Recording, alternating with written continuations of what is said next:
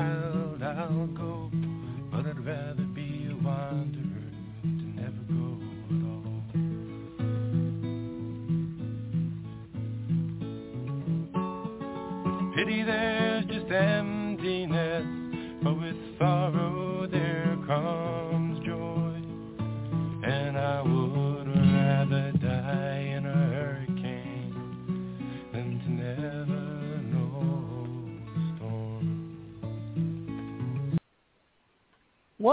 KSD Radio presents Sway 1981 year in film. Why did you pick that song, Steve? It will come evident a little bit later in the show and in the year. 1981 is a better year than expected. News that really isn't in here but happened is uh, United Artists got sold off to MGM. So I was wrong, Carl. Say hello, Oh my Carl. God! You admit it? You admit yeah, it? Oh my there were two studios that died in 1981, and not just one. Yep. But United God, Artists is the one? second one. Uh, we'll we'll talk about that. yeah. And we are not going to do the rest, but to open up the year, we have Scream, a slasher which I don't know shit about. Yes, it do- happens, folks. Me and Carl's are like, do we know this? I don't know. And this is not the Wes Craven film, by the way. yeah. Oh, and last But but it does have me- Woody Strode. Yeah, it has Woody Strode, Ethan Wayne. Is this a slasher or a goddamn western? Alvy Moore. Yeah, let's There you move go. on. And what's funny is last night, as I was telling you, me and my love, uh, Tracy, were watching Rituals. And who was the producer, writer, and uh, one of the stars of it? That would be Lawrence Dane. Yeah. This is the best movie ever with Michael Ironside, uh, Patrick McGoohan. Patrick McGoohan, Jennifer O'Neill, and other ones. So, Carl, I'm passing this to you to talk about the future. Uh, we'll talk about the future of Future Shock. Let me just say that uh, Scanners and uh, its star Stephen Lack. Stephen has been on my show a number of times. He was on our show too when when I was working with you too. Yeah. Uh, and and I love Stephen. Now Stephen will be the first one to say he's not an actor, but boy does he have some stories about Cronenberg, and and not only that he's a tremendous artist and painter, and and uh, he still has a Facebook page that you should follow. Love Steven. And so and he so still didn't. And he still didn't get as much pussy as his cousin did. no no not even close. and who's his cousin? Come on. Leonard Cohen. yep. And Yep. this is the film where David Cronenberg lost part of his hearing. yes. he didn't think that shooting off a shotgun under a table would be a bad thing since the shotgun was out under the table. Yep. Uh, mistake. Definite mistake. Do you hear me, David? Mistake. Yeah, and this is what I call an almost film. Even uh, as good as it is, Cronenberg said he should have added more action to it. Mm-hmm. Where if you watch some of the more badass action pieces of this movie, yeah, he was right. Because it's like we had the badass action film where the van comes alive and all the guns come out and start shooting. And then for the next 40 minutes, all we get is a bunch of talk. Mm-hmm. But you know what? Still has the best, you know, blowing up of a head ever on on on screen. Period. Yeah. Just don't say that to uh, David Cronenberg's hearing, but um, bumps. Yeah, exactly. And what famous? Okay, we're moving on. We love Scanners is a must watch. It's still great because not because of Stephen Lack, because of the amazing scene chewing performance without really going over the top of Michael Ironside. oh, absolutely. Good God, is he so good in this? Yes, he is. Agreed. And there's a scene in Pi where it shows the hero close to the end, am I right? Where Yes. he has an eyeball painted on his forehead. And he had to have taken that, the director Scanners. from Scanners, because that is Scanners. such Yeah, a, there's no question an of that. amazing Uh, uh, image. Yeah, Aronofsky has even said that. So there you go. So I think And- we should move on and maybe Yeah. get, get, Oh, get, yeah. some This sunglasses was- or something. Okay, people get comfy because this is going to take a while. What was the big major film that Compass International Pictures come out that they made an insane amount of money on? It came out in 1979. Or was it Would 78? I'm not sure. Uh, no, that, that that wasn't Halloween, was it? Yeah, Halloween. There you go. And we have the Jerry Gross in- organization, which made an insane amount of money on a little film from the 80s that Carl loves to death. Well, I love it too because it starts out as a slasher and then it says, okay, we go batshit crazy and don't give a fuck. Yep. And what would that be, Carl? Oh shit, I can't remember. The Boogeyman. No, oh, oh, right, right, right, right. and Compass International mm-hmm. and the Jerry Gross organization invested all of their money in a movie that they would own.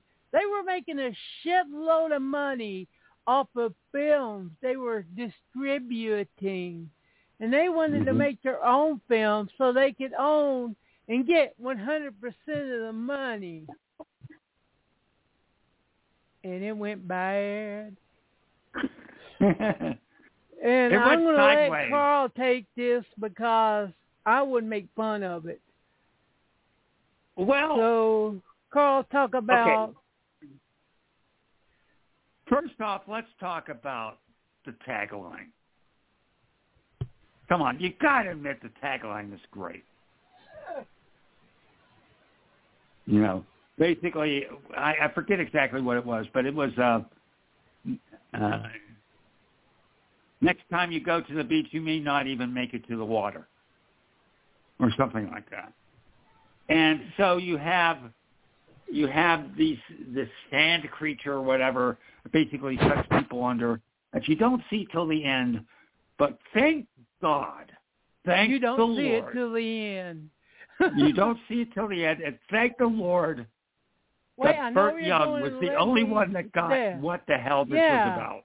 Uh, it has David Huffman, Marianna Hill, John Saxon, Stephen Glench, and a lot of others.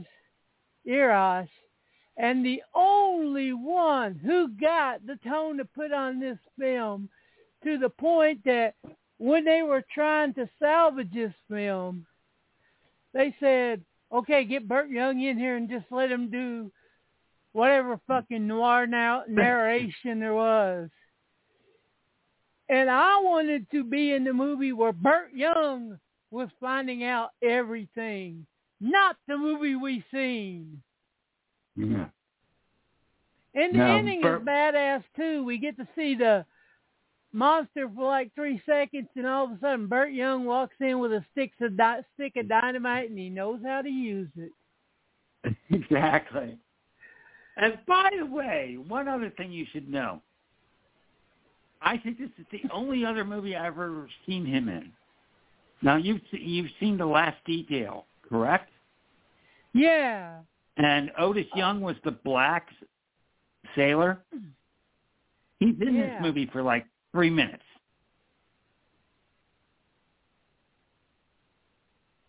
No, Otis Young. Um, but man, this this was a, a such a missed opportunity.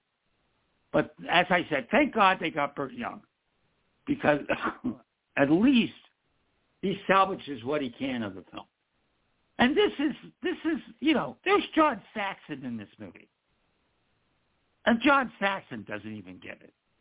And God knows John Saxon. Oh, yeah, fucking yeah. I think one of the problems was is they let the screenwriter direct the movie, and Yeah. you don't let ninety percent of the time you don't let screenwriters direct their own movie because they believe that their writing is the word of God and not a word should be changed. Yep. But well, the please full note that tagline this is is the only the goddamn movie. movie he ever directed too. Only Yeah. movie ever directed. Thank God. And the full tagline, and here's how it's said in the movie: Just when you think you could, it's safe to cross the sand, get back. Just when you think it's safe to get into the water, you can't get across the goddamn beach. yep. That's it. Thank you. Yeah. And moving on, Carl, Yes. the boat can leave now. Tell the crew. yeah, I'll tell Keith and Ian, okay? And Richard Johnson too. I'll I'll tell him. Yeah, this is Lucio Fulci's Zombie, which technically, and I consider, could be considered a prequel to Night of the Living Dead. If Romero would have gave us a solid reason why the zombies appeared, then maybe that door wouldn't be open for this movie. But he didn't, and I would say that it is. Well, you know, I mean, there's been this conjecture all the time. Uh, I think they're two separate movies. I think particularly because of the stylism, Fulci's a lot different than, than Romero. Yeah, and to be but honest, for for years I- I, didn't like Zombie Two. I I'm didn't just like it. going with the story. Yeah, I know. I mean, I it know. makes sense to have it there because of where the movie ends up. Yeah, I agree. I agree. Uh, but I've I've I've warmed to this movie over the years, and one of the things I love about this movie that Romero didn't do until Land of the Dead was the whole thing about walking underwater, and of course the shark. You know, Oh I mean, God, seriously. yeah, zombie versus shark. You don't know how old it made me feel, Carl, when I was watching the Super Bowl during the commercials, waiting to go somewhere. Then all of a sudden, that TV commercial come on, and they showed the zombie versus shark scene on national TV. I'm like, God, I'm old. But yeah, let's Yep. see. Dario Sacarte wrote the script. Tisa Farrow, Ian McCulloch, Richard Johnson is great in it. Auretta Gay, Olga Car- Katoris. Carlotta. They are all Carlotta. Carlotta. Yeah, they're all fucking good. It, it's a lot of fun. Yeah, Uh, it's a I- I hell of a lot of fun. I, I much prefer the the Romero films, but you know this this is a different it's a different B. and it's a different Yeah, but like I said, it may works good as a prequel because we're explanation. And we'll Mhm. explain why we didn't get the explanation when we get to 1985. Yep. And Okay. next is another film I don't know shit about, Earthbound. But all I know I- is that. Go ahead. All I could tell you is I remember seeing this when I visited for Christmas on HBO. I think I lasted three minutes. I mean, That's it should be tell you. good. I mean, it has Anne Anne Lockhart, Doodles Weaver, Burl Ives, Christopher No, it's not good. It isn't good. John Trust me. Schuck. Who are you to doubt John Schuck? I love John Schuck, okay? Yeah. Love him. Not a good movie. And next is the movie that, for the longest time until Cat's Eye come out, had the world's record for largest set. And it still has the record for largest bed made for a movie. Yeah. And it's, It's, a, just too it's bad. fun. Yeah, it's just Yeah, too bad it's- it's, not better. It's not horrible either. Yeah. I went to see this in the theater. I I wasn't disappointed, but I was sort of like, oh, okay. You know, I mean, I mean, uh, uh Lily Tomlin's great. I tell you, who really is good in this is John Glover. He's only in one scene, but he's fucking hysterical. Yeah, and Rick Breaker's good in it too as the Minky. Oh yeah, I mean, look at this cast: Mike Douglas, Dick Wilson, Sally Kirkland, the amazing Pat Ast, That's a fuckin' absolutely. Lily Tomlin, Charles Grodin, Ned Beatty, Henry Gibson, Mark Blankfield, yo, Yeah, John Glover, Padema. I mean, it should have been so much better, but the sets were jaw dropping. That's Yes, back when we really had to keep it real, folks.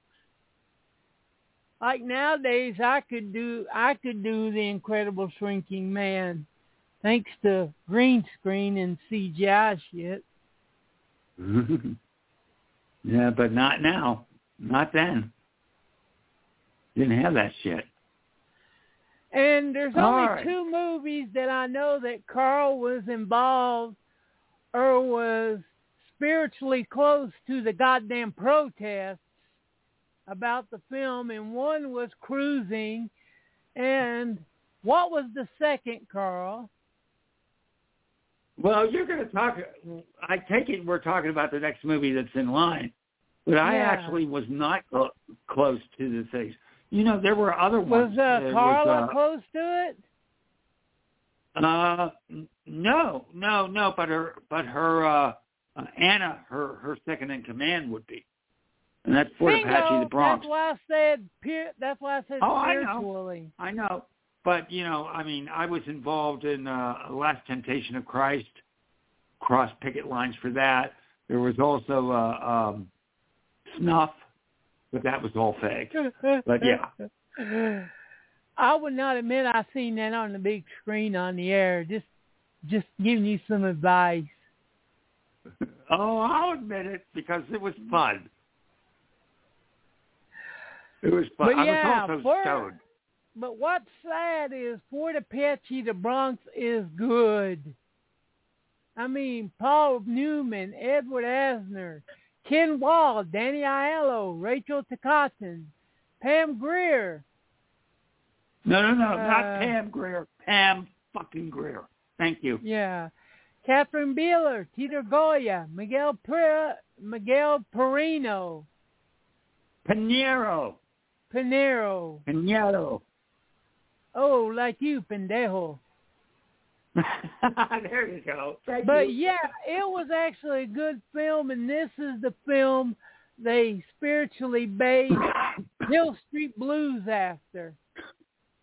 Only it wasn't Yep. as depressing and downbeat. Uh, this this this is definitely downbeat. No question. And it's uh, the 11th, so do you want to take your sweetie out to a Valentine's Day movie, Carl? Oh, and before we leave Yeah. it, Boy Apache the Bronx is a pretty is a great little cop film that still has that 70s stank to it. Yeah, agreed. But yeah, just go see a beautiful, sweet little Valentine's Day movie like My Bloody Valentine. Why do I hold this one so up in my stature when it comes to slashers? Because it's the only, and I quote, only blue collar slasher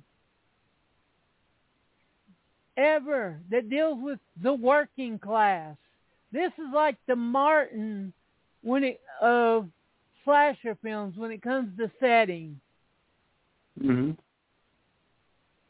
It is. Because 90% of slashers are all upper class or teens going to college and stuff. They weren't to want. I also like what they did with the killer in this one too. Yeah. Uh, yeah, this will- this one is solid. It's a solid slasher. I'm not a huge slasher fan, but this one, uh, this one, I would definitely say watch. No question. Yeah. Because it's got enough different twists and turns to make you respect it. Yes, agreed. Oh God. Can we skip over Sphinx just to say that Yes. it stinks? Yes, yes, we can think. Over next is a movie that. Carl don't respect as much as he should. I still like it though. I, I, I don't think it's his best film, but I, I absolutely It's his agree best with you. film of the eighties. Yeah, that I would say. I would definitely say that. But this is a great, solid American pop. This is a great, solid history of American popular music from when uh, a family of Orthodox Russian Jews escaped to America from uh, those days to the modern days. And I will give Carr his complaint that it rushes too much, but it's still I, good. I agree. I agree. It, it should have been maybe an hour longer, actually. Uh, Yeah. But I, I've got I got something to say about Bakshi, and a lot of people don't realize this is how much of a Jewish director he is, and how much that really, really imports his uh, his viewpoint in that. Uh, this for that alone, this is well worth it. I think this is a great. It's not only a history of music; it's a history of Judaism in America. I think it's and a wonderful it film in that an terms. amazing freaking soundtrack. And I want Oh, to say hell this yeah. put it on the record. Fuck you, Bob Seger, for not letting that beautiful version of Night Moves with that added piano solo at the beginning to be put on disc and put out with the Oh, I soundtrack. agree.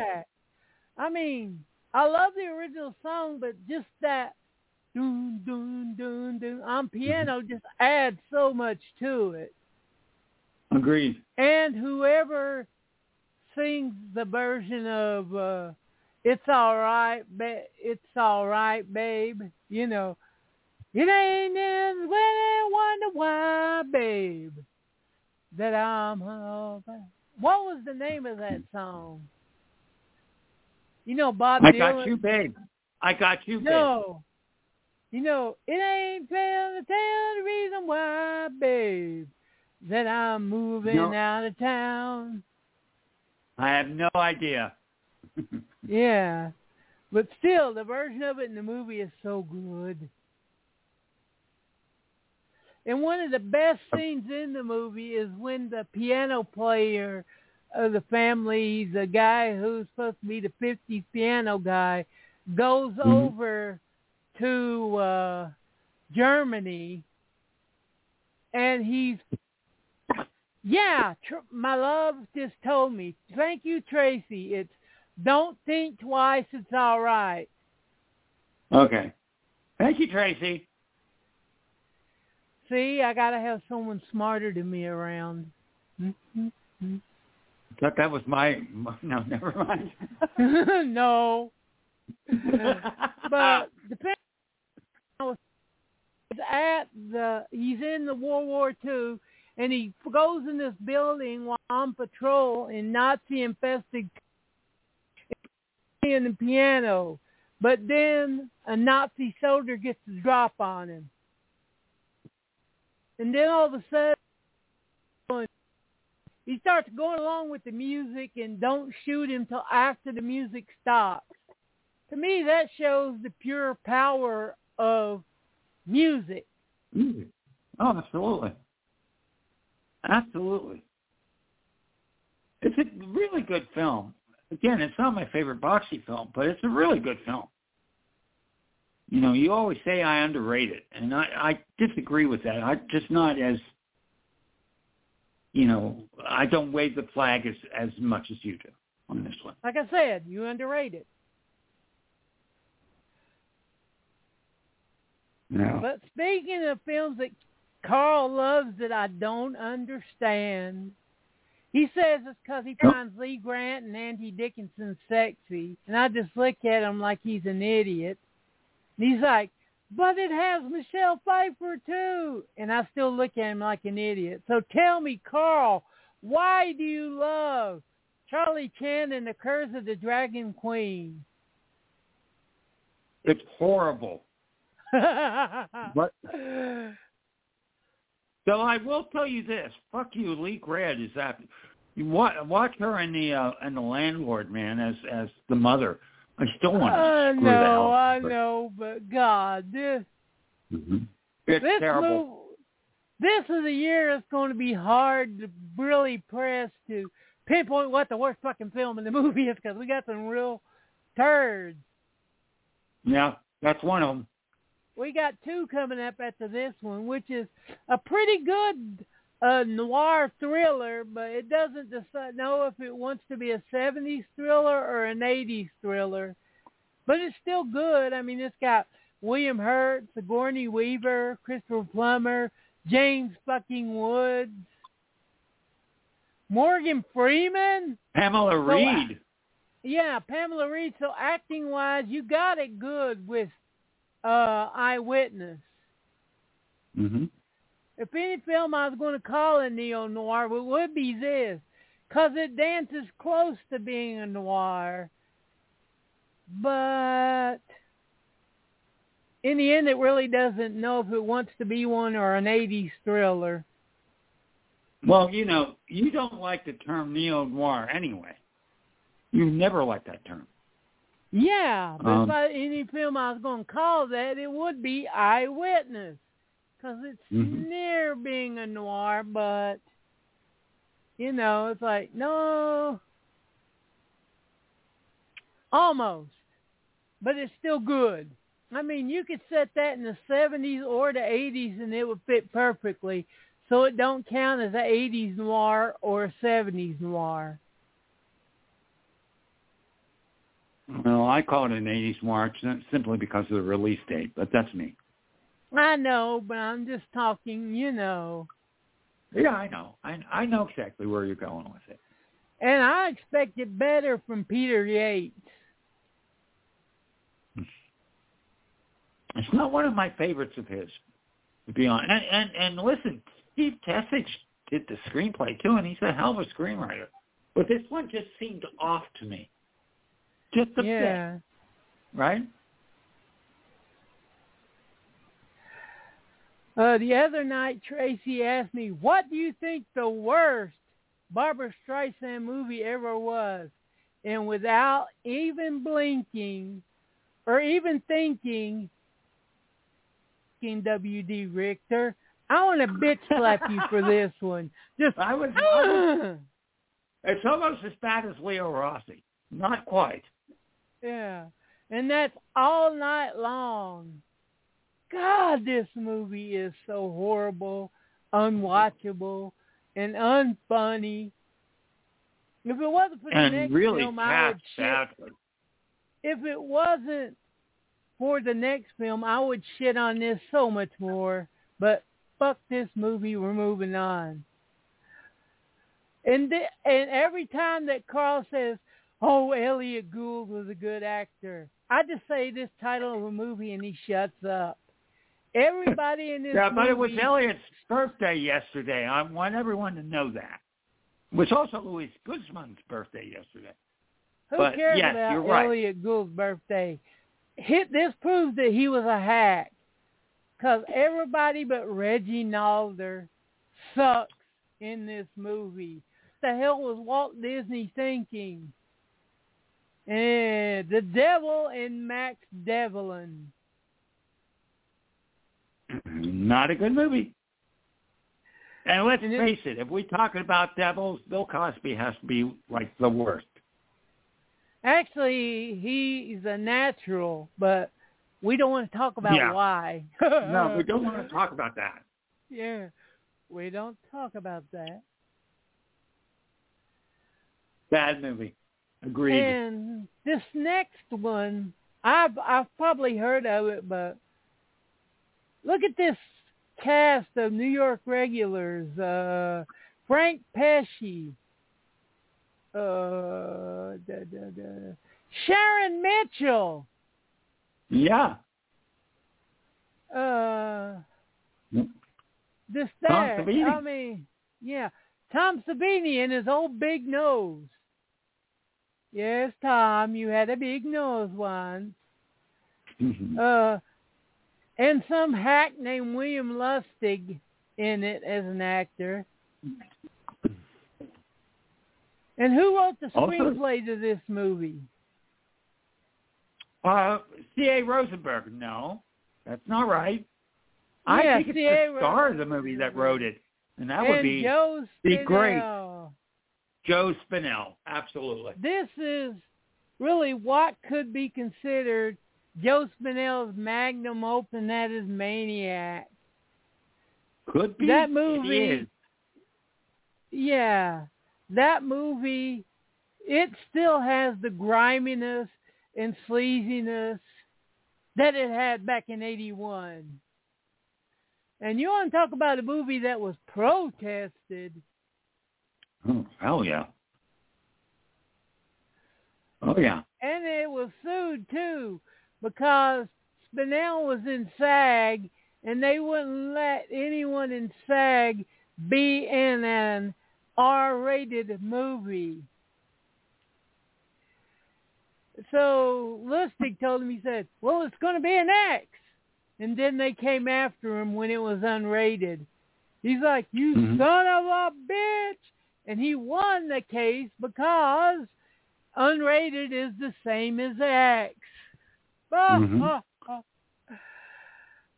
Yeah, this one And let's is not forget Caroline Munro in Munro. this too, oh, because she, she's fantastic in this. yeah, but if there's any subplot that I would cut out, because Oh it- no. oh, in the they make fun of it in the commentary. Lustig I know. And Pesce does.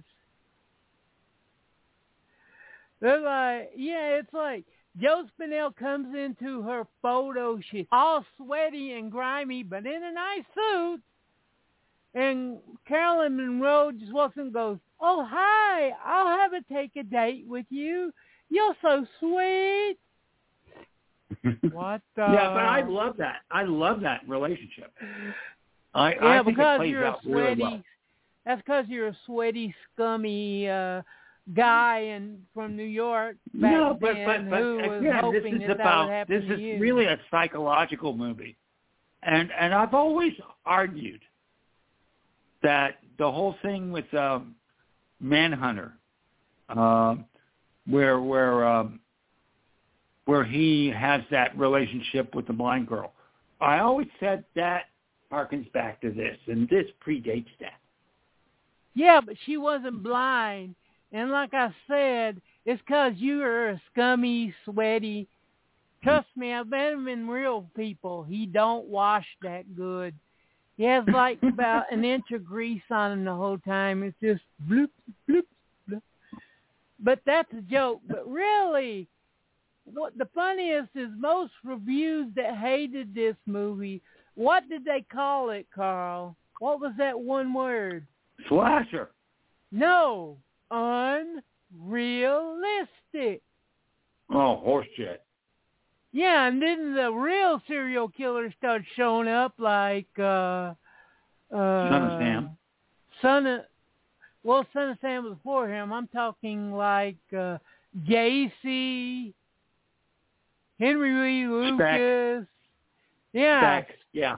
yeah, Beck came out. It was like, oh, so yeah, this may be the most realistic movie about a psychotic serial killer.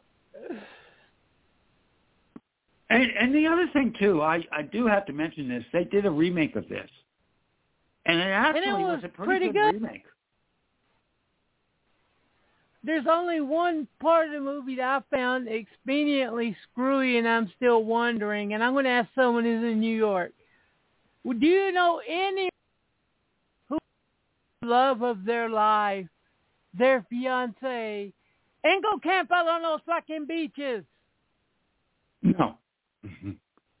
no. Not be.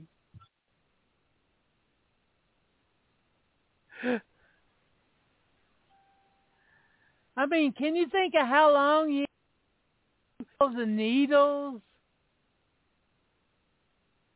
Yeah, I mean there are certain beaches in New York that aren't that bad. Okay. Uh, but like but- Coney and, and no, no, no fucking way. Yeah. Maniac is a classic. Go see it. And next is the movie that I didn't go to the theater see the week that Maniac came out. Carl did, and he said this is one of my favorites. And he thought Fuck you. that uh, Fuck Okay, you. yes, I went to see you. this. This is one of the two attempts to make Gary Coleman a movie star. On the right track. Oh God. You know who I really, really like uh blame for this movie? Fucking Who? Bill Russell. Bill Russell. The basketball the- player. Oh. He he he has a cameo in the movie. And and I remember seeing this years later on like one of the channels and it was I think it was actually a not even a pay channel. And I saw him in this. I like hit the one scene that he's in and it's like, why? Why did you do this, Bill? Really? And it's all this thing that he's so tall and Coleman's so short. That's the whole fucking joke. Yeah. And this really bad. next movie is really eh. I mean, just look at this lineup here. Sally Field, Tommy Lee Jones, David Keith, M. Emmett Walsh. You would expect Backroads to be something other than a generic road romance movie. It's so mad. Yeah, it really I is. mean, Martin Ritt is the damn director of it. And he's a good director. Yeah, yeah. I mean, I can't even try. I can't even shit on this movie because that means I'd have to make an effort. Yeah. But next is a movie that's horrible outside of one scene. Thank God that for that one scene with William Finley. Oh fuck yes. He plays the world's most bored and apathetic magician. I mean, I love it. He just walks in, tap, tap, tap, abracadabra, everybody, poofity poof. Poof! it's magic, folks. And what I love, he's smoking a cigarette while he's pouring the mat, while he's doing the magic trick. I, I, look, listen, ah. we love William Finley. Okay, truly one of the most underused actors of all time. And anytime he has five minutes in a movie, and that's all he has in this, he steals it. it he doesn't even make an effort. Seriously. Yeah. And the rest of the movie is just, eh, eh. I don't know why people love this slasher so much, because it's just so, eh. hmm But next is the start of one of the most interesting of the 80s, who made some of the most interesting comedies with sort of a mean-spirited bent to them. And that would Sort be of? the great Albert Brooks. Brooks. This was his It's first modern film, romance. and, and and it's really good. Now, I I don't think it's his magnum opus by any means. That would be defending your life, but this is a really good film. Well, if there's three to be put on for it, it would either be Magnum Life, Ma- um, Defending Your Life, uh, Living in America, and the classic, the one that I would put as Magnum Opus, Real Life, R-E-L. Yeah, yeah. For me, it's defending your life, but but yeah, I mean, really interesting, uh, funny but acerbic, satirical, but still gentle. Not Yeah. really mean, not super mean anyway. Let's skip over Amy unless you like movies about, uh, well, cripple exploitation movie about a blind no, girl. No, we're we're skipping. Okay, but we're going to one of the best movies of the year.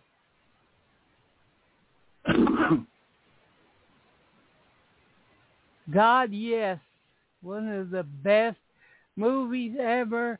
One of the the the last great '70s noir. Directed by Ivan Passer, written by Jeffrey Allen Franks off of the book, and that is Jeff Bridges, John Heard, Lisa Eichhorn, uh, Paul Thomas, again. Yep. Nina Nina Van Pallandt too. Yeah. Billy we had him Drago. show. Yeah, Billy Drago, I think his first role, but yeah. Mm-hmm. And yes, people, if you know your 70s adult films, it's that Paul Thomas. Yep. Also in And Jesus this- Christ Superstar, by the way. Yeah. That's why I've always said, and I always will say, 70s were actors who fucked. The 90s on is fuckers who acted. Who tried to act. Acted like they're fucking. Yeah. But yeah, this one is just so amazing. John Now, Heard knew that this is going to be the role of a lifetime, and this mother just runs with it. hmm Agreed. Agreed. And this was under two titles, which Carl, when I said, "Oh shit, Cutter's Way," and Carl's like, "I don't know this movie." I know in Cutter head, and Bone. like, yeah, I was like, ding, ding, ding. Oh yeah. Oh, Carl, you. I mean, you're known as Cutter and Bone. hmm We argue which one is better. I, I like Cutter and Bone. He likes Cutter's Way. Uh, It was released uh, uh, nationally as Cutter's Way. Yeah. And what's funny is this movie goes out like a goddamn western, not a noir. Yep.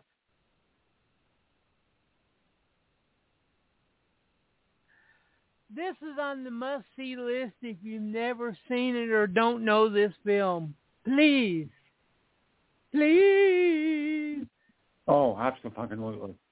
Let, Gotta where's watch my it, kid. cape? I want to go James, full James Brown on this movie. Please, please, please. Please, please, please. Yeah. And next is an okay movie, but the star of this movie just does so goddamn good in it. It makes you wish you had a better cast and a better script.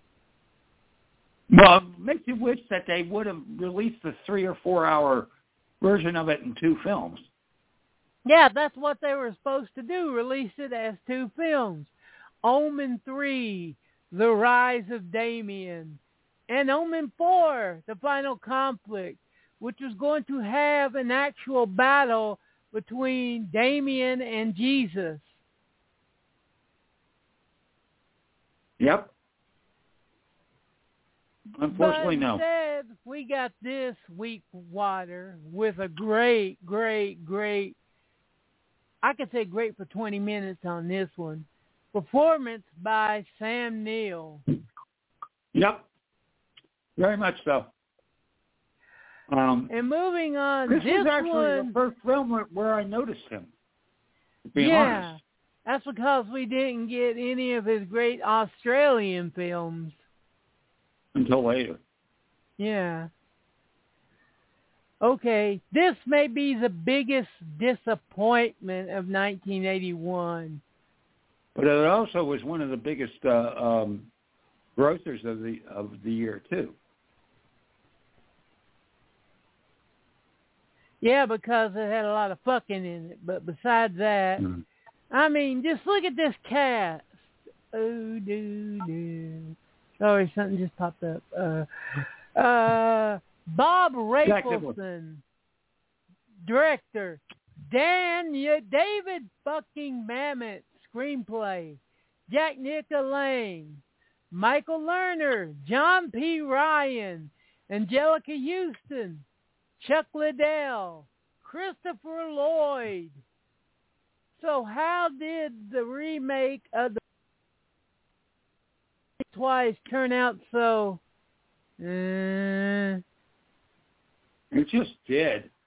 I saw this in the theater and I came out so fucking disappointed.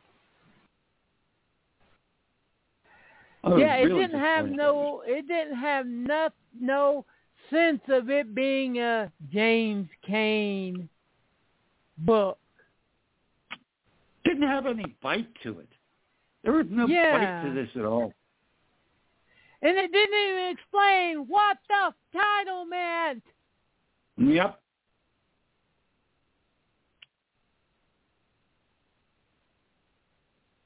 It does it didn't work. Sorry.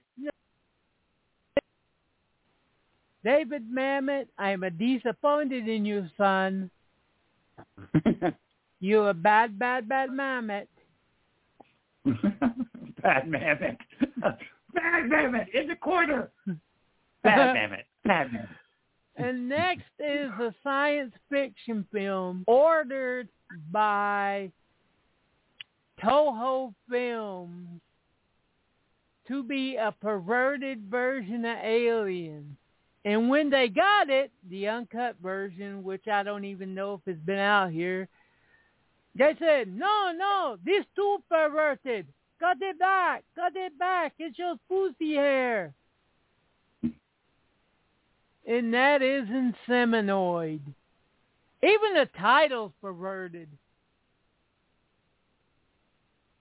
Uh-huh. I don't know. Insemination. Sorry, can't- I can't. I I can't go with this one. I'm sorry.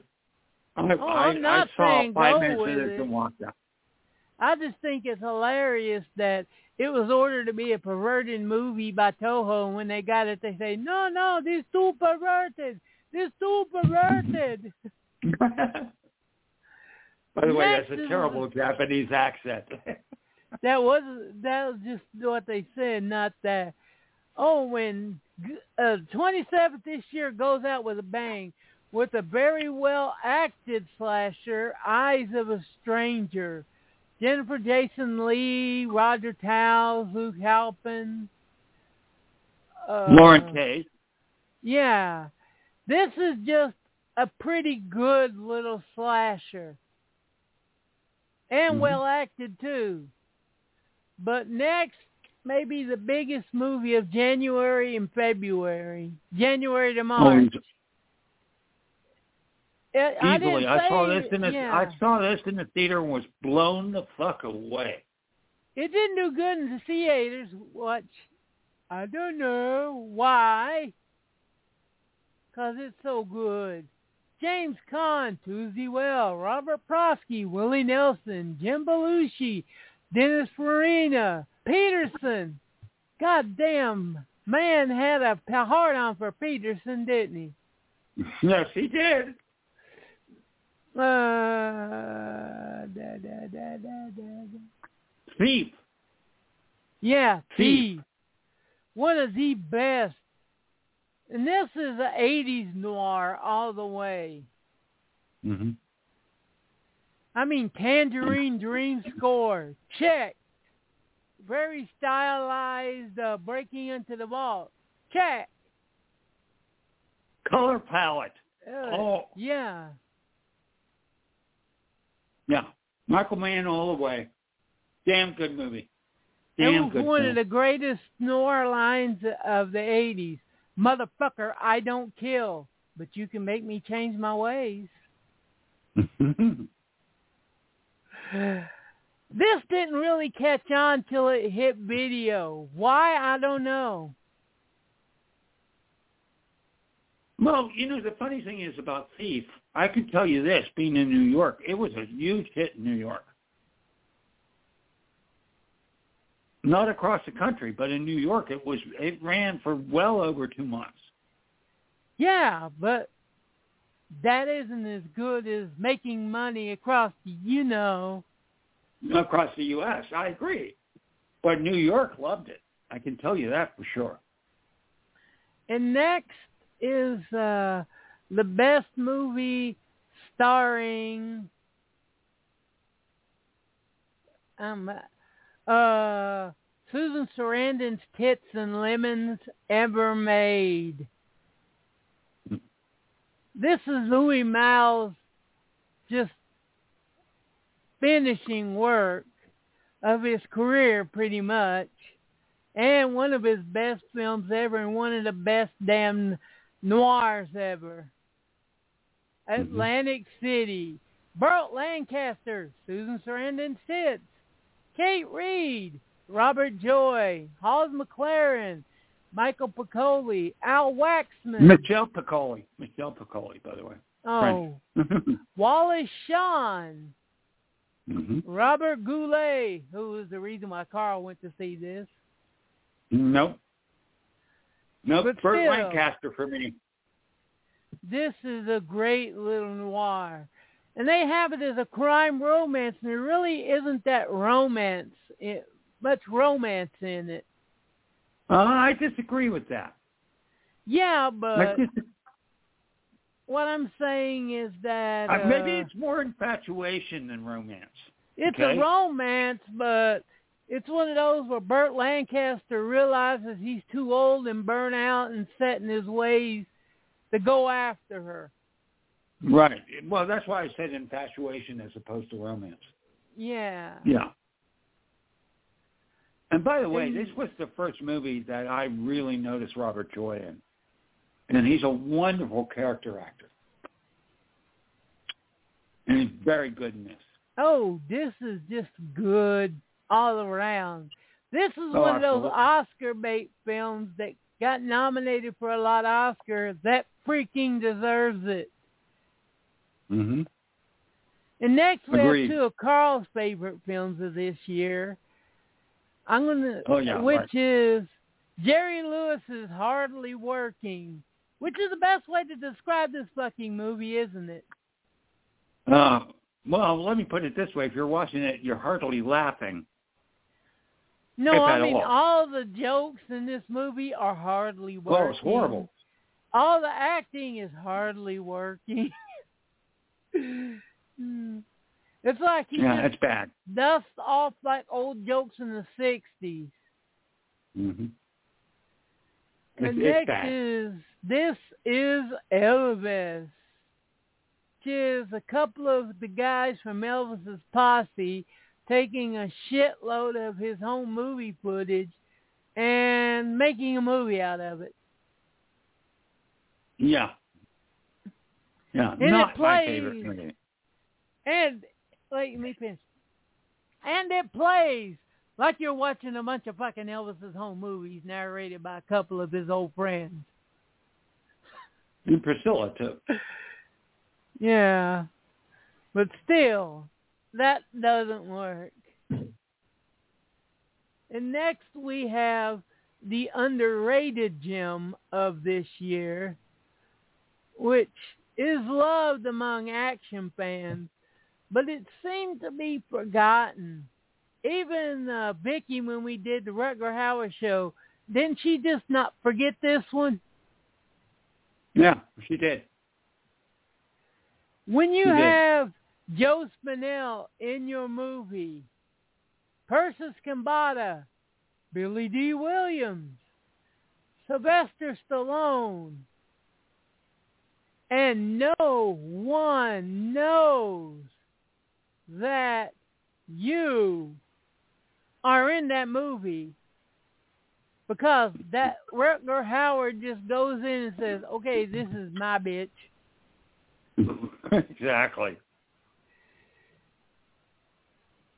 Basically, And this- Stallone and Williams are are cops, and they're going after Hauer, Rutger Hauer. Rutger Hauer's just so fucking good. if movie. you want to see how good Hauer is, look at the look on Stallone's face when he's hiding behind the baby with a gun to his head. That face is not fake.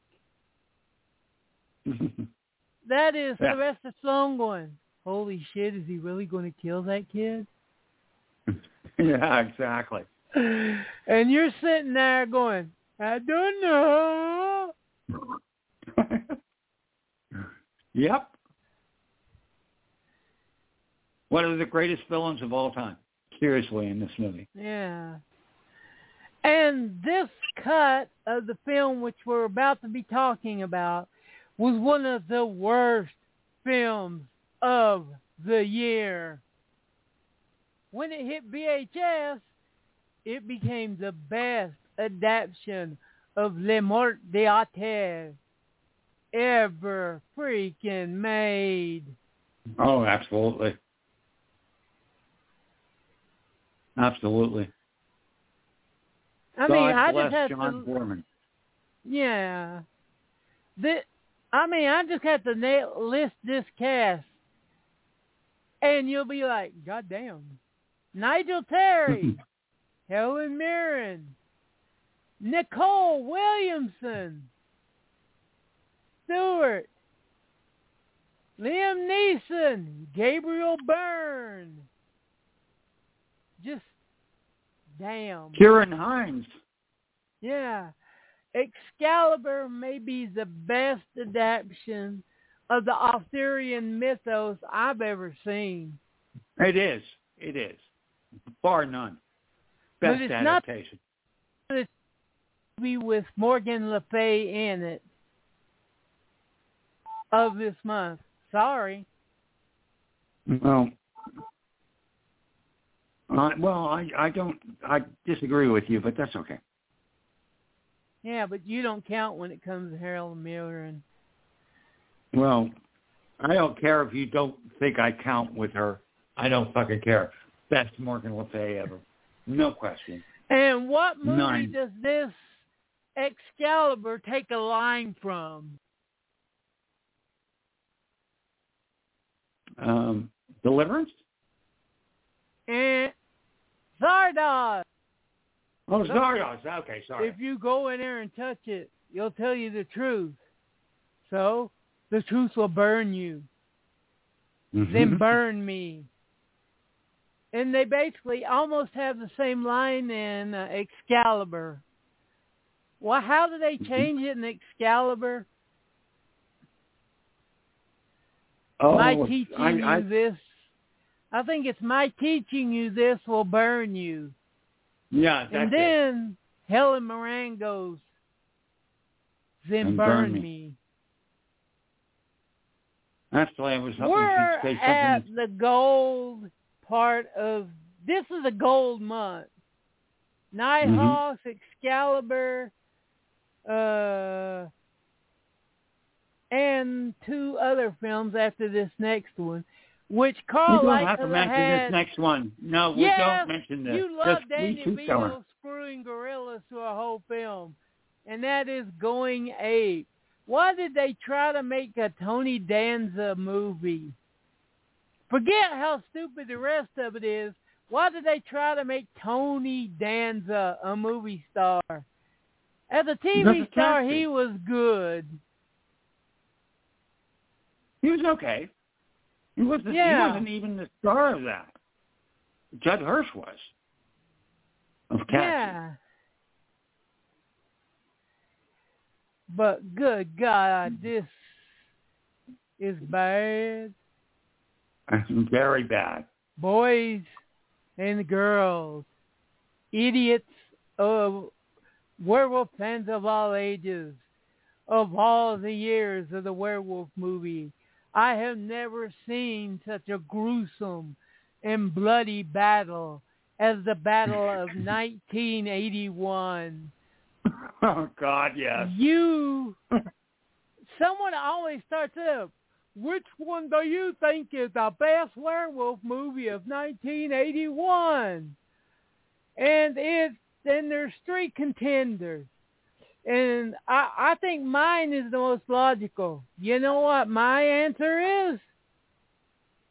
Come on, your answer is The is um, loser is the werewolf fans who didn't go and see anyone of those movies in 81 if they could.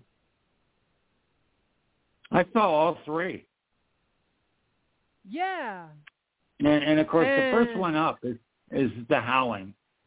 Uh, Joe Dante. And I Uh, and I don't claim Joe Dante for this movie being so good.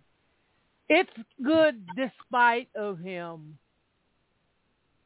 I, well, I disagree Eh. with you on that. No. But John it's Sayles and Terence Winkless did the screenplay. Yes, Fucking it's great Sayles. because it's good because of Joe Dante, but John Sayles made it great.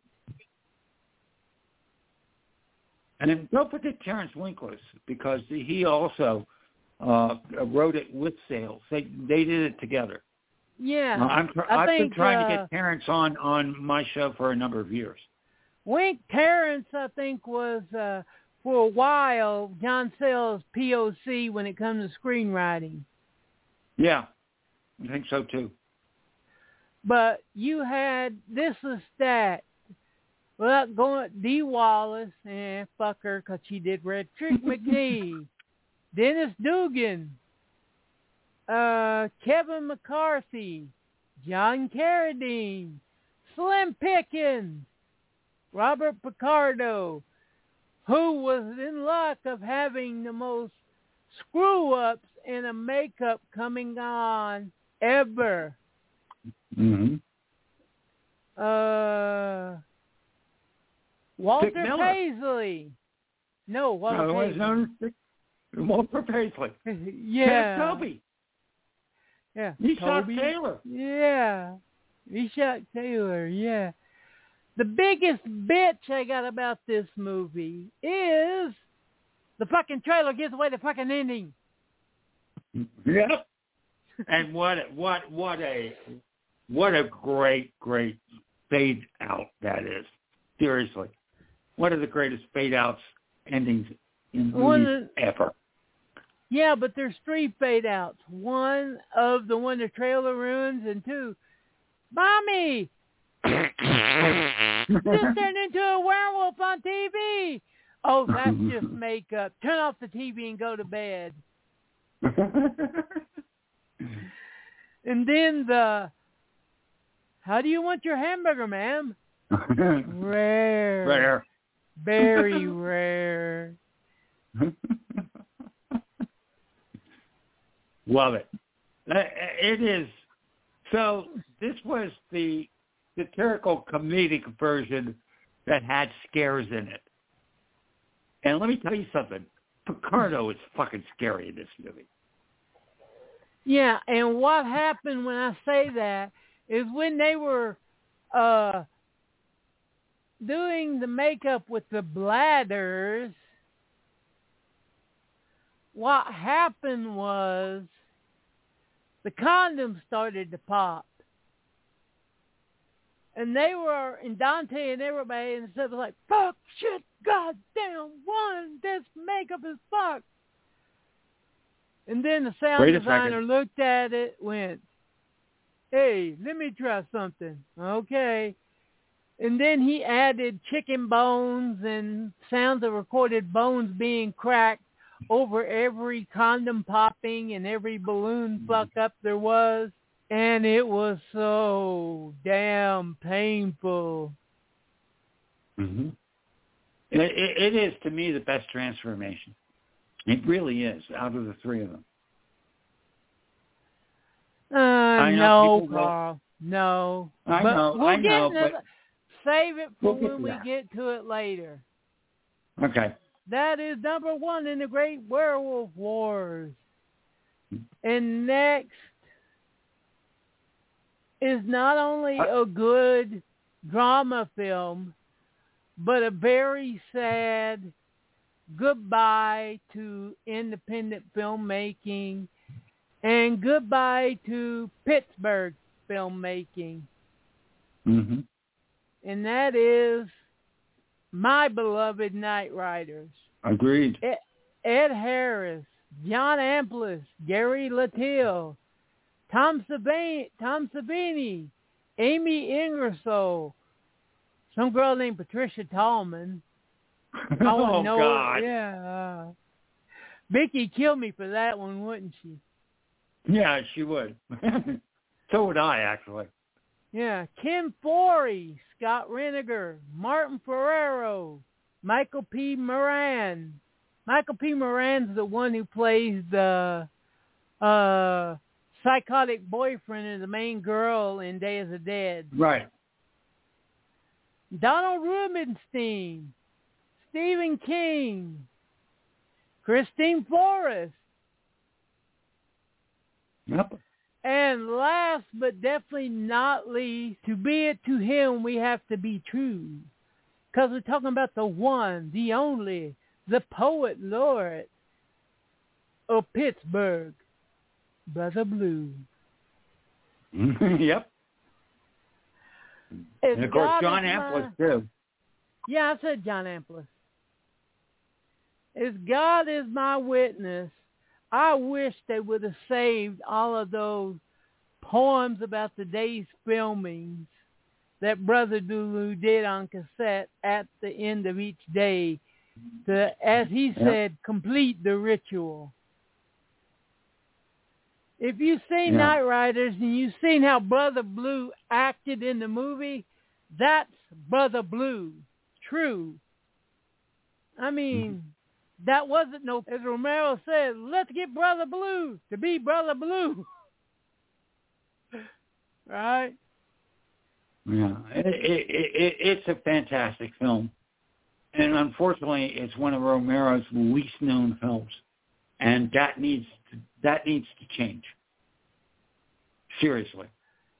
Yeah, it uncut. It runs three hours and five minutes, and they consider that too long, so they took out thirty minutes of footage, which kind of makes the film sort of confusing. And this is is a film you can't say who steals this film. Everybody is so damn good. And of course, this was the first film where Ed Harris actually uh, headlined, and, and you noticed him. Yeah. And that speech where it's right after they get the guy out of jail and they're sitting in between money versus art. hmm That was actually a speech and a dot with Richard P. Rubinstein. Yeah. you know, Wonderful. we we do like two big. I'm changing the words to what it really was. Two or three of these big films, and you can make all the little films you wanted. Uh, Yeah. and Uh, it's you not the about the money; it's about the art. So Mhm. where do you stand on that? Is commerce? Well, you know, it's funny. I we we focus on on uh, small films and small filmmakers and, and micro budget, so I tend to tend to go there. But, yeah, but do you think they don't want to get paid? Oh yeah. Tell me about it. I know. Oh, without a doubt. And that was always Romero's problem is that he always choose art at, above commerce, even when it was cutting his throat. And Mhm. he cut his throat really bad. No joke intended. Yeah. Yep. This is Agreed. now if you know Romero's history. What's funny is is that Knightriders wouldn't have aged as great as it has if it wasn't for thing in that movie go coming true when it come to Romero. Mhm. How scary Agreed. it is that he knew where his future was going because of the way he wanted to be. That he wrote a movie, basically his own epitaph. Yeah, and, and you know, we were talking about this before we did the show. Um, you know, if you grew up in Pittsburgh and you saw his films, his other films like uh, There's Always Vanilla and Hungry Wives, and that you know he wanted to do other things, and you knew he was somewhat straddled because of the zombie films. But yet, those people in Pittsburgh understood this movie and understood that it was really like saying goodbye to Pittsburgh and and goodbye well, to one so of our was uh, Martin, and it took a long time for people to get that too. yeah true but this came out after Martin this was much more Yeah. uh this was much more hitting the nail on the head so to speak yeah. and people realized it Yeah. And it has a great soundtrack from uh well, yeah, Donald Rubinstein. He does a great soundtrack and that song we played at the first is the closing song during the funeral of uh Billy. And it really does sum up Romero's philosophy. And then I would rather fly I'd rather fly with what is it? I'd rather fly as with the eagles than to never flown at all. yep that's it I mean, I respect and love his ideals, but I wish he could have been able to work with the big guys and make himself enough, as I call it, fuck you money hmm to make whatever you like want. like Cassavetes Cassavetes did that Yeah. And next in April was the really uh, re-release of Star Wars back when they still did it. You notice that we can really tell as we go on in the 80s shows when did the VHS station really hit? It's when the re-releases yep vanished from the theaters. Yep And next is a movie that I love, and I feel it don't get the respect it does. And it's as creative as uh, Quest for Fire, and it has a better made up di- made up language than Quest for Fire. I might disagree with you on that, but it's a really good one. I will give you that. Yeah, that's Ringo Starr's Caveman. I love the fact that they wanted him to have subtitles, and he said, "Fuck you." Yeah. This this is a wonderful film, and and the the dinosaurs by David Allen are great. But I'm going to tell you who steals this movie. As much as I like Ringo Starr in this, the person that steals this fucking movie is Jack Gilford. Yeah. He's just fucking hysterical. So it's I mean, John how- Cusack. Yeah. And how much balls did it take for both of them to say, fuck you the subtitles. We want you to dope out our language and feel the language. And it's not that hard. It really isn't. Because they generally. No. They do a lot of pointing. Yeah. It's a it's a really fun movie, and it and it's and it's just it it's it's a sweet natured film too. It's one of those films where where it earns its sweet naturedness. And and and you can you can go. Usually they get too trickly for me, but not this one. This one What's has the right balance. is when it comes to the werewolf movies, we're all fighting over which one is the best of the three. But with Caveman and and Quest for Fire, we're like, see both. You'll get Yeah, two and there's- completely there's different one other I would put- experiences, and they're great. There's one other I would put in that came out a couple years later, in with that to make it a trifecta, and that's Iceman. Yeah, but that come out in uh, two, uh, da da da. 83 or 84, I think. Yeah. And next is Moustapha Akkad's uh, film about uh, Mohammed, Lion of the Desert. No, no, no. This one is not the one. This is not the one about Muhammad. Oh, This is not the one about Muhammad. That's Muhammad, messenger of of of uh, of life. No, But this is not Muhammad. This This is is not um, a good movie. This is another overblown war historical film crap. yeah. It's about the Second Italo-Senussi War, and and uh, uh, Anthony Quinn is Libyan tribal leader Omar Mukhtar, a Bedouin uh, leader fighting the Reggio Es- Esquerito Royal. and Italian next Army. is a film that I'm like, bullshit. This movie came out in the '70s, and it's like, well, I guess it didn't.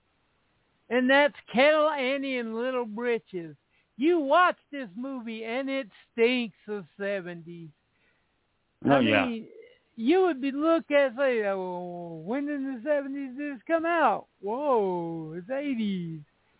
And this one is great in its batshit goofiness. This next one. Just remember, Carl agree. This is great, but batshit goofy. Yeah, I And would agree with that. Oliver Stone's The Hand. And not as goofy as Seizure, though. I don't know. Michael Caine giggling like a madman at the end of the film while a hand strangling somebody. Yeah, I I agree. I agree, but then don't forget you've got Hervé Villechaize and uh, Martine Beswick. He, uh, you know, doing all sorts of crazy shit and, in Seizure too. Yeah. So this, it's this fun. is before it's Oliver. Stone became political, by the way. Yeah. It's fun. It's goofy, and now we're moving on to a film that we need to spend time with. Oh, what did Brian Garfield film call the most accurate adaptation of his ideas in Death Wish and Death Sentence? Well, I think Abel Ferrara had something to do with it, and Nicholas St. John had something to do And with Zoe it too. Tamerlis. Oh yeah. And that And would that be Miss 45. Yeah, Miss 45. If you're looking for a great, sleazy New York action film, this will tick. This is the one you, that would tickle your ivories in 1981. Oh man. This is also the movie that introduced me to my favorite uh, local theater. Because at this point, I was down in in in, uh, in Brooklyn, and I saw this at the King's Crossing Theater. Oh my God, great fucking theater, and they played stuff like this all the time. Yeah, and only Abel would have that confusing little bit in the end where it's like she's at the point where she's kind of psychotically kills everyone with a dick. But Yep. She doesn't kill the dog. no, and she you're doesn't. left wondering why didn't she kill the dog? The dog's a male. Yep. It, it, it's a great film. And Zoe, you know, I had a chance to uh, run into her once, and and she loved this movie, and as well she should. Great film. And who Great played film. the first guy that raped her? Uh, that's Abel. Yeah. That was Abel, wasn't it? Yeah, under his Yeah. Nicholas St. John nom de plume. And next is Night School, another forgettable Slasher. slasher. And next is the movie that Carl loved, cause that's what he Well, told his uh, Puerto Rican boss, and then he got a knife thrown at him. I like this movie. I do. I do like this movie. Take this job and shove it. Uh, for me, I love this movie because there's a couple people in it that just are just fantastic. Robert Um, Hays. Art Carney, Bernie Hay- Hirsch, Barbara Hershey, David Keith, Tim Thomerson, Martin ah, Uh-uh, Mull. uh-uh. Tim fucking Thomerson. Yeah, Thomerson. Seriously. Eddie Albert. Okay, Martin fucking Mull. yeah, Royal Royal Dano. Dano. I mean, D- James, James, fucking Karen. Karen. Yeah, this Oh. movie was stat. I mean, if you're gonna make a goofy cash-in comedy, get good actors. This this is a lot of fun. It's a lot of fun. And it has It a is. and it has a sex scene with a bulldog in it. Yes, it does. and next is Genericus Slasherus Part Two, and that is Friday the Thirteenth Part Two. This is the one. This is the one that everyone thinks is the first one because this was the first one that had Jason. he doesn't even And- have his uh, hockey mask in this one, if I remember. No, I right? like the I like Sackhead Jason. Look. Yeah, I do too, actually. And speaking of, there's a lot of just forget. This new year's being quicker to pass by because it has a lot of forgettable fucking slashers. Graduation Day. Boom. Okay, so I do have something to say about this. Okay, this is No. a terrible movie, but but the director and screenplay person was Herb Freed. If you ever get a chance, it's not easy to find. There's a movie called Haunts that stars May Britt and directed by Herb Freed. Watch that. Okay, that's all I have to say. And next is an HBO staple throughout the 80s.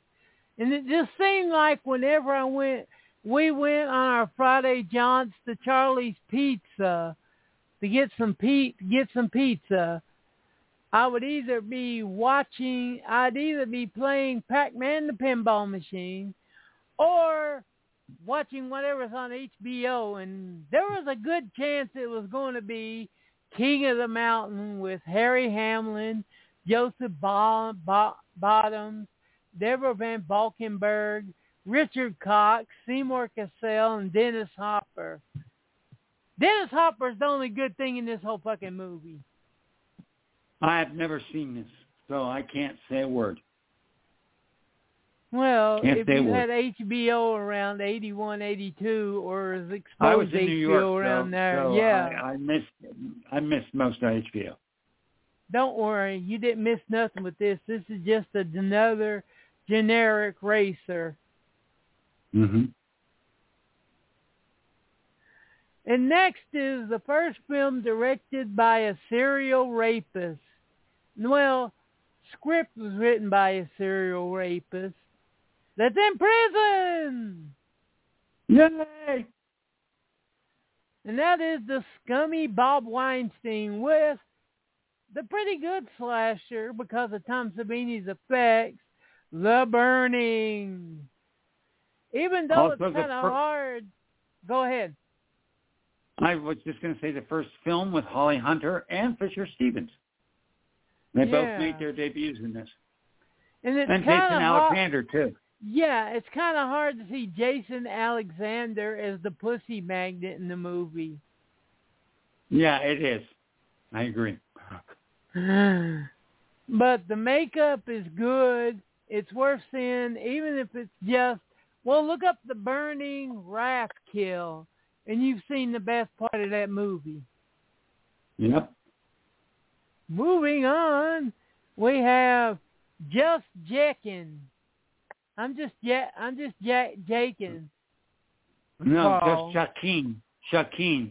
And you're Shaquining off, okay, to this movie, okay? Yeah, and that is Lady Chatterley's Love with Serial Kiss Style. What's sad is not even six years ago, around 72, 73, before Deep Throat, this movie would have been a money maker. I mean, ching, ching, ching, ching. But by the time that 81 come around, once you've seen hardcore fucking, you can't go back. Even though Just Jaeckin did his damnedest to try to bring it back. Well, of course, he's the one who did Emmanuelle and and, and, and that and Story of O. So he was definitely sexploitation. Uh, Yeah. This is this is really boring. Now I have something to say. There was an actual uh, sequel to this called Lady Charlie's Lover Two, and guess who starred in it? Who? Adam West. Oh, no, no, no. That's young Lady Chatterley, too. Oh, that's young Lady Chatterley. Okay, yeah, sorry. and it also had the one and only, uh, what's her name, who was the warden in Reform School Girls? Pat Ast? No, the blonde. She was oh, in the oh, oh. Chained Heat, too, with Yeah, uh, yeah, Linda yeah. Blair. Shannon Tweed? No, no. Uh, damn it. She had her own action video series in the late 80s. Oh, I can't think. Well, just that, ah, forget it. Okay, And never mind. Is a movie that's a gay cult item, which I'm like, why? Why? Gays usually have such better taste in crap. And that is The Fan. uh, ugh. Can we just This is a on? good movie if you want to see Michael Biehn stalk Lauren Bacall and call her my loving shit. I want to smell your shit. I want to eat your shit. And yes, that is in the movie, isn't it, Carl? Yes, it is. This is terrible. Terrible. film. Uh, Michael, Be- this is Michael Biehn's first film, and you just want to bitch slap him for picking this. And speaking of films that Yep. put me to sleep at two hours and five minutes, happy birthday to.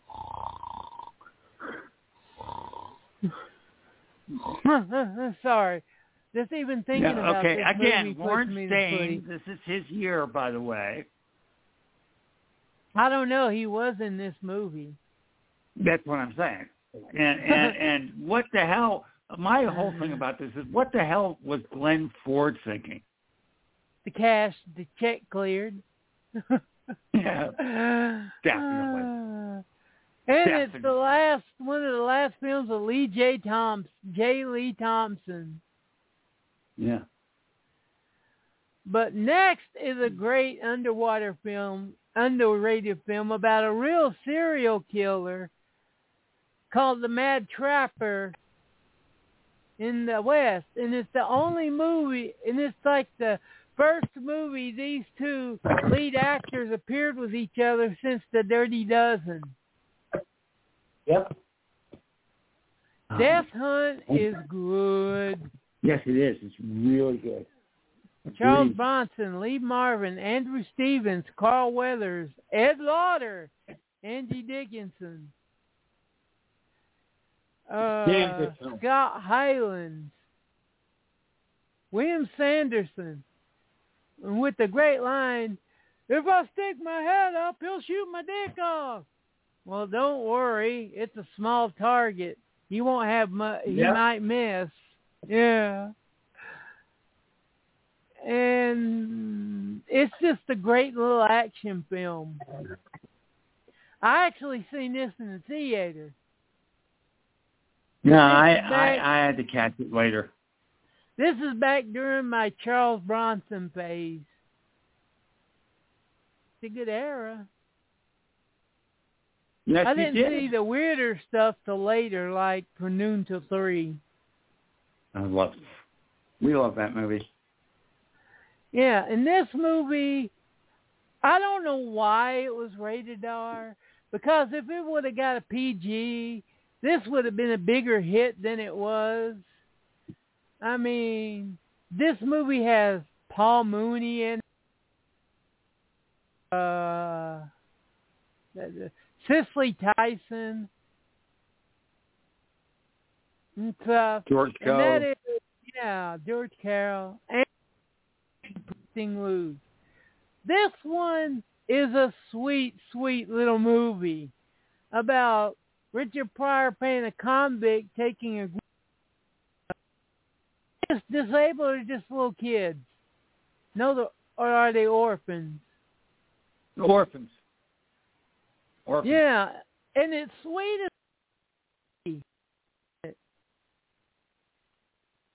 You're breaking up a little bit, my friend. well. What I said is, isn't it? You there? Yeah, Okay, you're breaking up. Say it again. It's a. sw- Out. Let me call back here in a second. I'll be back. Okay, but Bustin' Loose is a is, is a really good film. Um, Richard Pryor, of course, had uh, had been been on uh, several films, and and I thinking they they they were thinking of getting Gene Wilder in this one, but that didn't happen. Uh, but it's a fun little movie, and uh, um, definitely want to check it out. And of course, we all love Paul Mooney. Okay. And for those of you that don't know, Paul Mooney was uh, uh, basically uh, Richard Pryor's writer and would write several of the jokes for him. So there you go. But Steven, don't you you back with us agree- yet? Yeah. Don't you agree Okay, that. Bustin' Loose is really could have been a family film, but for some reason they gave it a rated R rating for reasons I don't fucking know. There's no cursing in No, it. No, there's there's there's at least two or three fucks in it. That's why. Oh, okay. But, but still, it, it's a sweet little film. Yeah, agreed. Agreed. Okay, m- moving on. This is the one that Carl's parents went to see in 1981, and that's The Four Seasons. Well, you know, for what it is, it's not bad. It's just sort of Not boring. good. I said it's sort of boring. It does have have Rita Moreno and Sandy Dennis, who I both like very very much. But Alan Alda and Carol Burnett has they have no chemistry whatsoever. No. None. And moving on to one of the biggest disasters of the 80s. Yeah. A movie so bad that I didn't get to see it in theaters because it vanished from theaters that goddamn quick.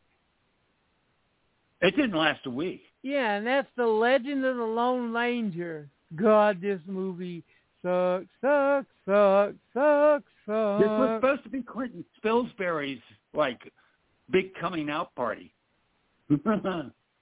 yeah, no, it wasn't. Except Trust me. that he sucked so much that they redubbed his voice with James Keach's brother.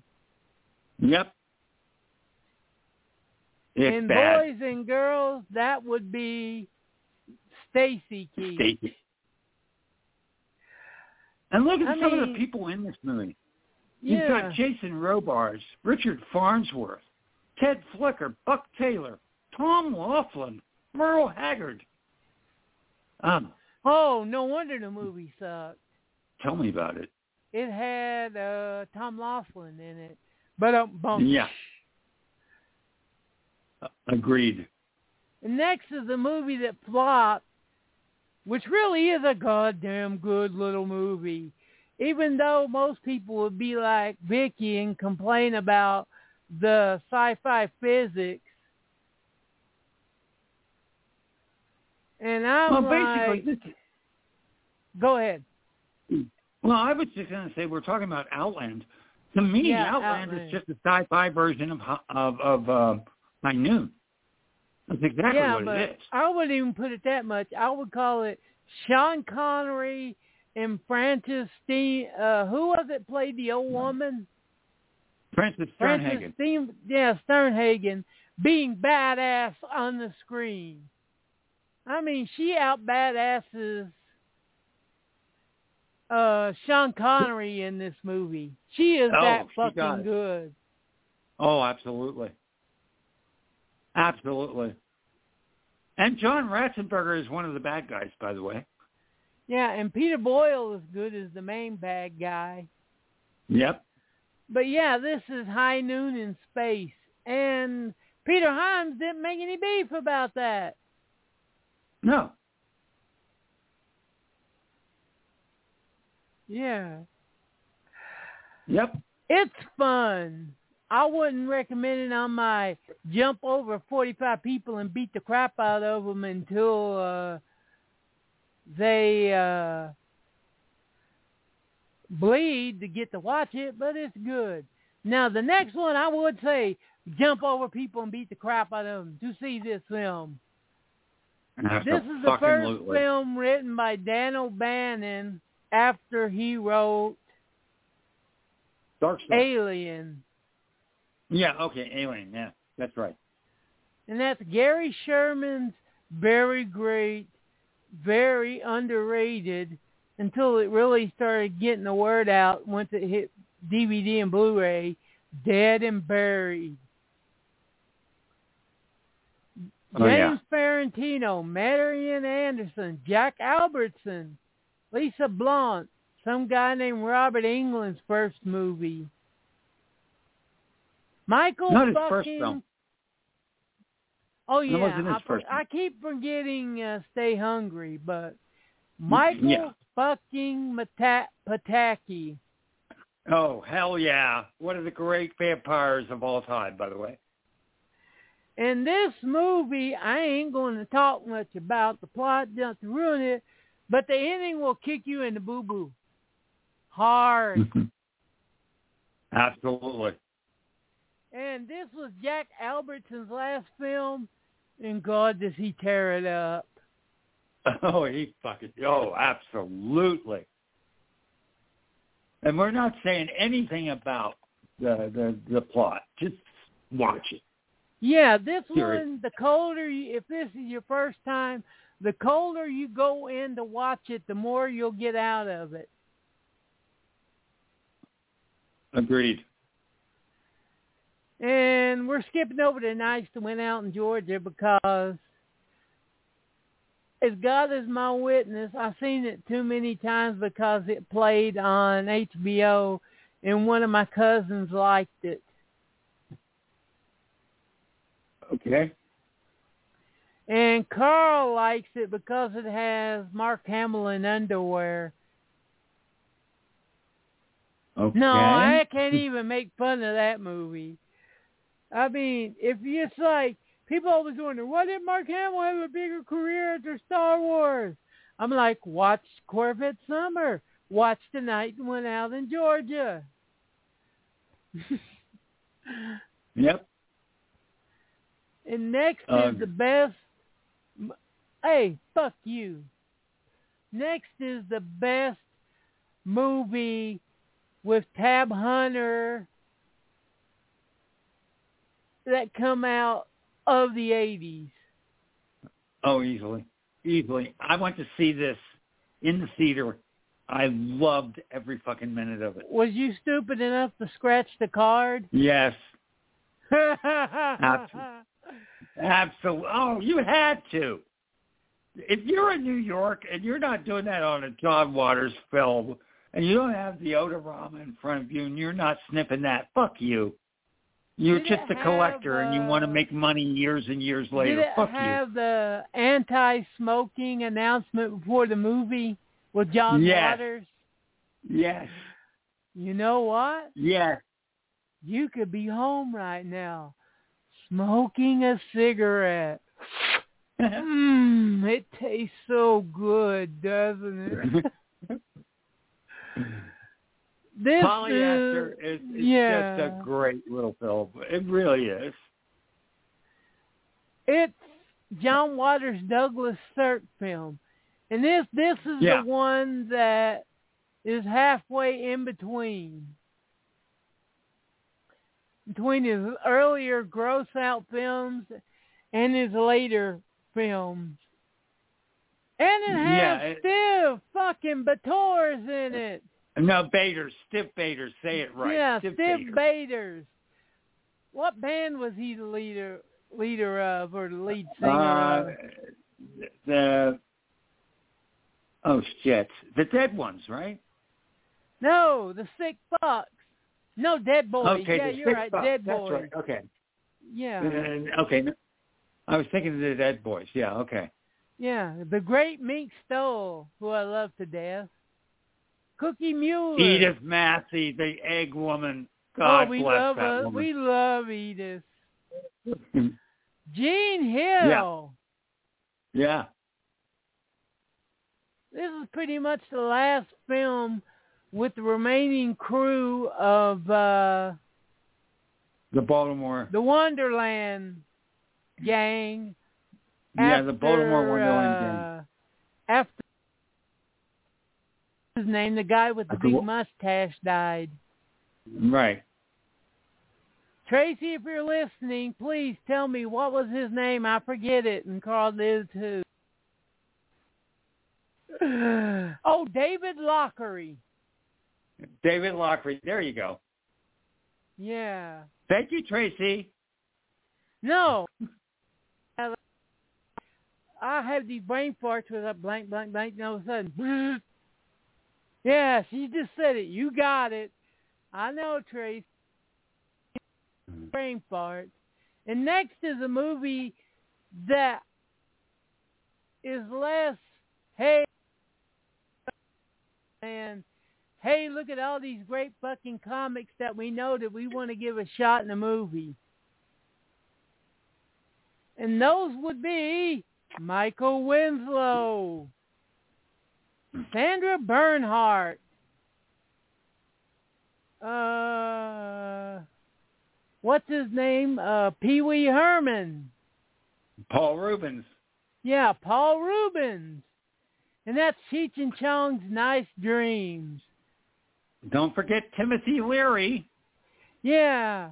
The best part of that movie is during that acid trip where it has Michael Winslow doing his uh Jimi Hendrix bit. Yes. Purple haze all in my face. I don't know how the hell I got on this stage. I'm feeling stupid and I don't know why. Excuse me while I eat this fly. Help me! It's a fun little movie. It's the last time that it seems that Cheech and Chong gave a shit while they were together. Yes. A lot better than the Corsican brothers, that's for sure. A lot better than Things Are Tough All Over and, well, I would say a lot better than Still Smoking, but that's like saying uh Carl with his glasses is a lot better than Carl blind. True. Duh. yeah. And next is another generic slasher, Final Exam. And next is an adaptation of Tuck Everlasting, which I don't remember. I don't remember it either. And next is the first movie where I saw me some boobies. Ooh. And Weren't they was- side boobies though? No, it They was full frontal boobies. It was full frontal boobies. Yeah. I'd have to watch it again. I remember as side boobies, but that's okay. But yeah, it's still great. I mean, Harry Hamlin is actually good. Well, he's always good if he has the right role. Laurence Olivier is good. Maggie Smith is good. Burgess Smith, Ursula Andrews, Andress, Claire Bloom, Tim Pigott Smith, Donald Houston, Laura Robson. and yeah, and who produced this film? Ray Harryhausen. Harryhausen. And that would be Clash of the Titans, which people call his Star Wars ripoff, and I'm like, so? It had stop motion coolness. Also It has an owl too. A mechanical owl. Yeah, Yep. Bubo. And plus it has a line that's been used in God knows how many action films since then. Okay. Release the Kraken! yep. For a movie that didn't do as good as they thought it would, Star Wars money again. They had a shitload of action figures, which are expensive nowadays.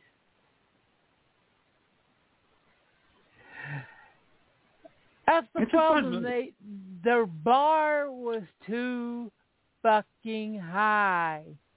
Mhm. And it did pretty good at the box office, but like I said, the same as Lord of the Rings. Lord of the Rings did not do good. Yep. And now we're in June, and god damn, these first two are just classics. And you know what, Carl? It's good to be king. Yes, it is. Absolutely, it's great to be king. Oh, Carl, I got a song in me. The Inquisition, we're going to go on. We'll kill your Jew ass, and you will like it, Inquisition.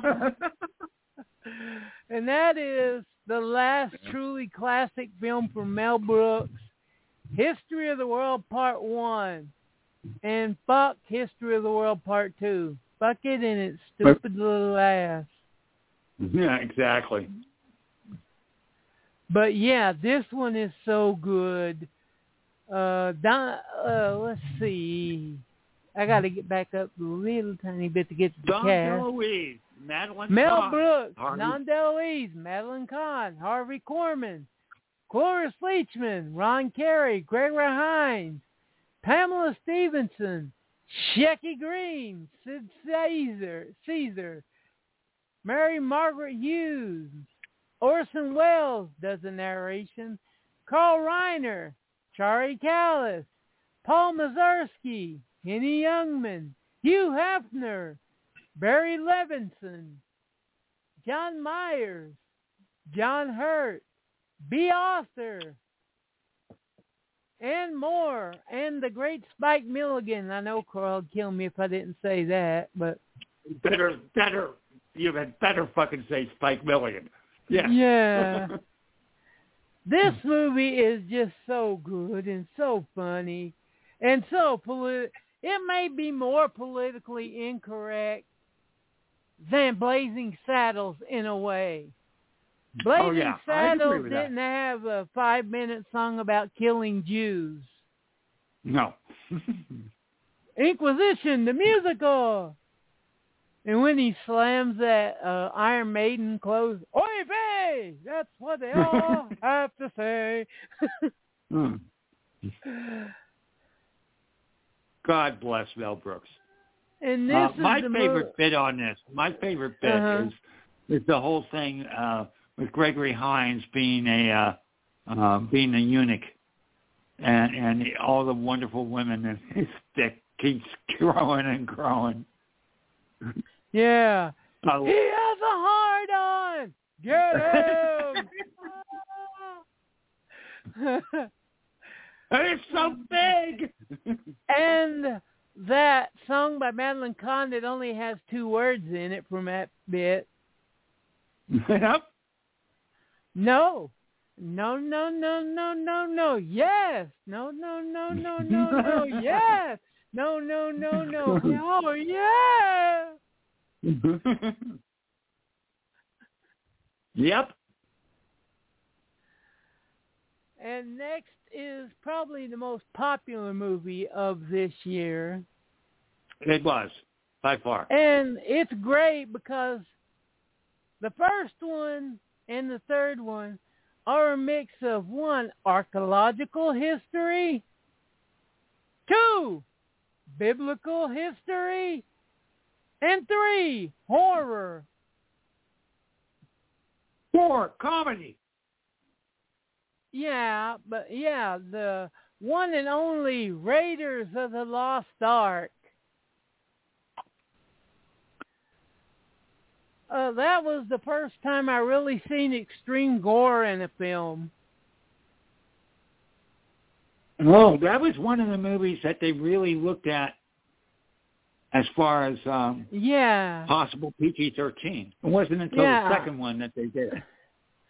I can just remember at the end is that dun dun dun dun dun dun. They're like, oh, they got the scary music. What's going to? What the fuck? you Yep. know. Go on. I mean, that face melting is just ah. He chose poorly. Hey. Uh, yeah. Best line And in the whole movie. next one was should have been better with all the stars in it and the director. But it turned out to be a fucking mess. Even the guy who's supposed this is supposed to have been his coming out party in the US, even his one scene isn't as good as it should have been. Agreed. and that's the Cannonball Run. And the actor I'm talking about is Jackie Chan. I mean, you got Burt Reynolds, Roger Moore, Farrah Fawcett, Dom DeLuise, Dean Martin, Sammy Davis, Adrienne Barbeau, Tara Blackman, Jamie Farr, Terry Bradshaw, Mel Tillis, Jackie Chan, Michael Hui, George Furth, Peter Fonda, Brett Crombie, Jack Elam, Rick Alvarez, Alfie Wise, John Fiedler, Ma, uh, the, the Johnny Yune, Bianca Jagger, Valley Perrine, uh, Jimmy the Greek Snyder, Brock Yates, Hal Needham himself, Gene Ford. June Foray. June Should have been, yeah, should have been so much better. What do you think that went wrong? I I don't know. I mean, I, I no, I tell you what went wrong with it is is they overstuffed it. It's way overstuffed. Yeah, There's too much going on. I should have just focused on the race itself. yeah. That's it. And next is our favorite movie from our favorite actor of the '80s. and that Okay. would be. Oh God, no! We talking you, Christopher Reeve? No, Terence Stamp in Superman Two. Yes. Oh, okay. Remember uh, when the president's on his knees? He goes, "Oh God," and then Terence Stamp just looks at him and goes, "No." God." yeah. I mean, if I was uh uh Christopher Reeve, I would have just walked out that motherfucking film as soon as I seen one scene with Terence Stamp acting. yeah, Terence Stamp is the reason to watch this. Yeah, I was like, I quit. Fuck it. I quit. Terence Stamp, I, I listen. I cannot say enough about Terence Stamp. I, I could go on for a whole show, but let me just say this: if he's in a movie, watch it. Period. You will not be disappointed with him. Good God and gravy, we up to 90 seconds. So we're going to end with Superman 2. God damn, that went by fast. Yeah, it did. And thank you to Carl for being on the show. And thank you for your background help, Tracy.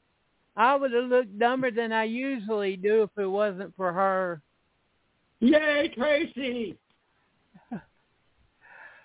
But yeah, the next one I that comes going to come up next two are what I consider the best James Bond film of the 80s and one of the best of Roger Moore's run and the best adult film that Disney did in the 80s but got scared of and just totally fucked up the release of.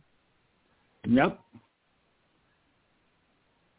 What do you have going when you start playing playing with ketchup? Well, we've got a, a number of things happening. Well, explain the Um, backstory to what I just said. First, Okay, so so basically my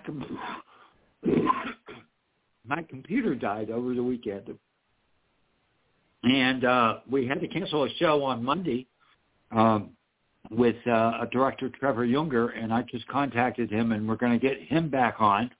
We're going to get Keenan Walker back on uh, because we we lost the show with Keenan also we have a number of, of, of people uh, uh, ready to come on, uh, including Mark Pirro is back. Uh, I don't know if you know this about Mark, but um, there is a documentary. right, right. There's a documentary happening, and we're going to have Mark on with that Carl, called Spielberg. why, Spielberg on a do- budget. Yeah, why do you keep forgetting the one little fact? What? You're God. I'm God. No, you're God. I know everything. You're God. no, I'm God. I know everything. No, you're God. You're Terence Stamp, right? Yeah. But we're going to have Mark on, and we've got a number of other people planned too. So I, I got to do a lot of catch up. But uh, starting next week, we're back. We're we're we're back in in action on Deviant Legion. So there you go. Oh, and on Friday, I will be on a show with Adam, uh, and I'll be one of the guests. uh, panelists. And uh, we're doing uh, Peter Watkins, the films of Peter Watkins, and that's uh, this coming Friday. hey, a movie that describes you is on that show. Ooh, privilege. No, scum. no, no, You no. Yeah, wrong director. that. Wrong director. That's Alan Clarke.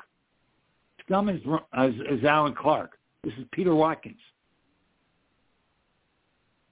You know, uh, uh, the the war game, privilege. Yeah. Um, those. Things. Oh, and here's something you'd be interested in. They're having a After the Bomb uh, show X months at uh, Central. Central. Yep. Yeah, one I'm I, I'm going to chew out William because he should have just put it in there without really having that behind the bomb title, and that's uh, the one and the only Miracle Mile. Yes, agreed. Steve De Jarnatt. Let's see. Yeah, Miracle Mile, uh, uh, Threads. I forget some other. Oh, a uh, double feature Terminator and Terminator 2. Eh. And I forget the other ones, but they got some good ones. Well, that sounds great. But yeah, I thought that's one little fact I wouldn't have mentioned about Miracle Mile. And every time we talked about it, we haven't mentioned that fact, have we? No, we have not, because we don't want anyone to know that, but if they don't already know it. Yeah, because when you watch the movie, you don't even know it until you can hear like the end of the final reel of the movie going flap, flap, flap, flap, flap, flap, flap, flap. and with that, good night. And thank everyone for listening. And next week we'll probably do 1981 Part 2. Absolutely. Thank you very much, Stephen. Always, always love being on the show with you, man. Oh, don't kiss my ass because I'll kick yours. but I like my brown lips, all right? yeah, I know. They did it to Meat Rack, too. But I'm bumped. Good night, uh, everybody. Those were the days. okay. Good night. Good night. Good night, sweetheart. Well, it's time to go home.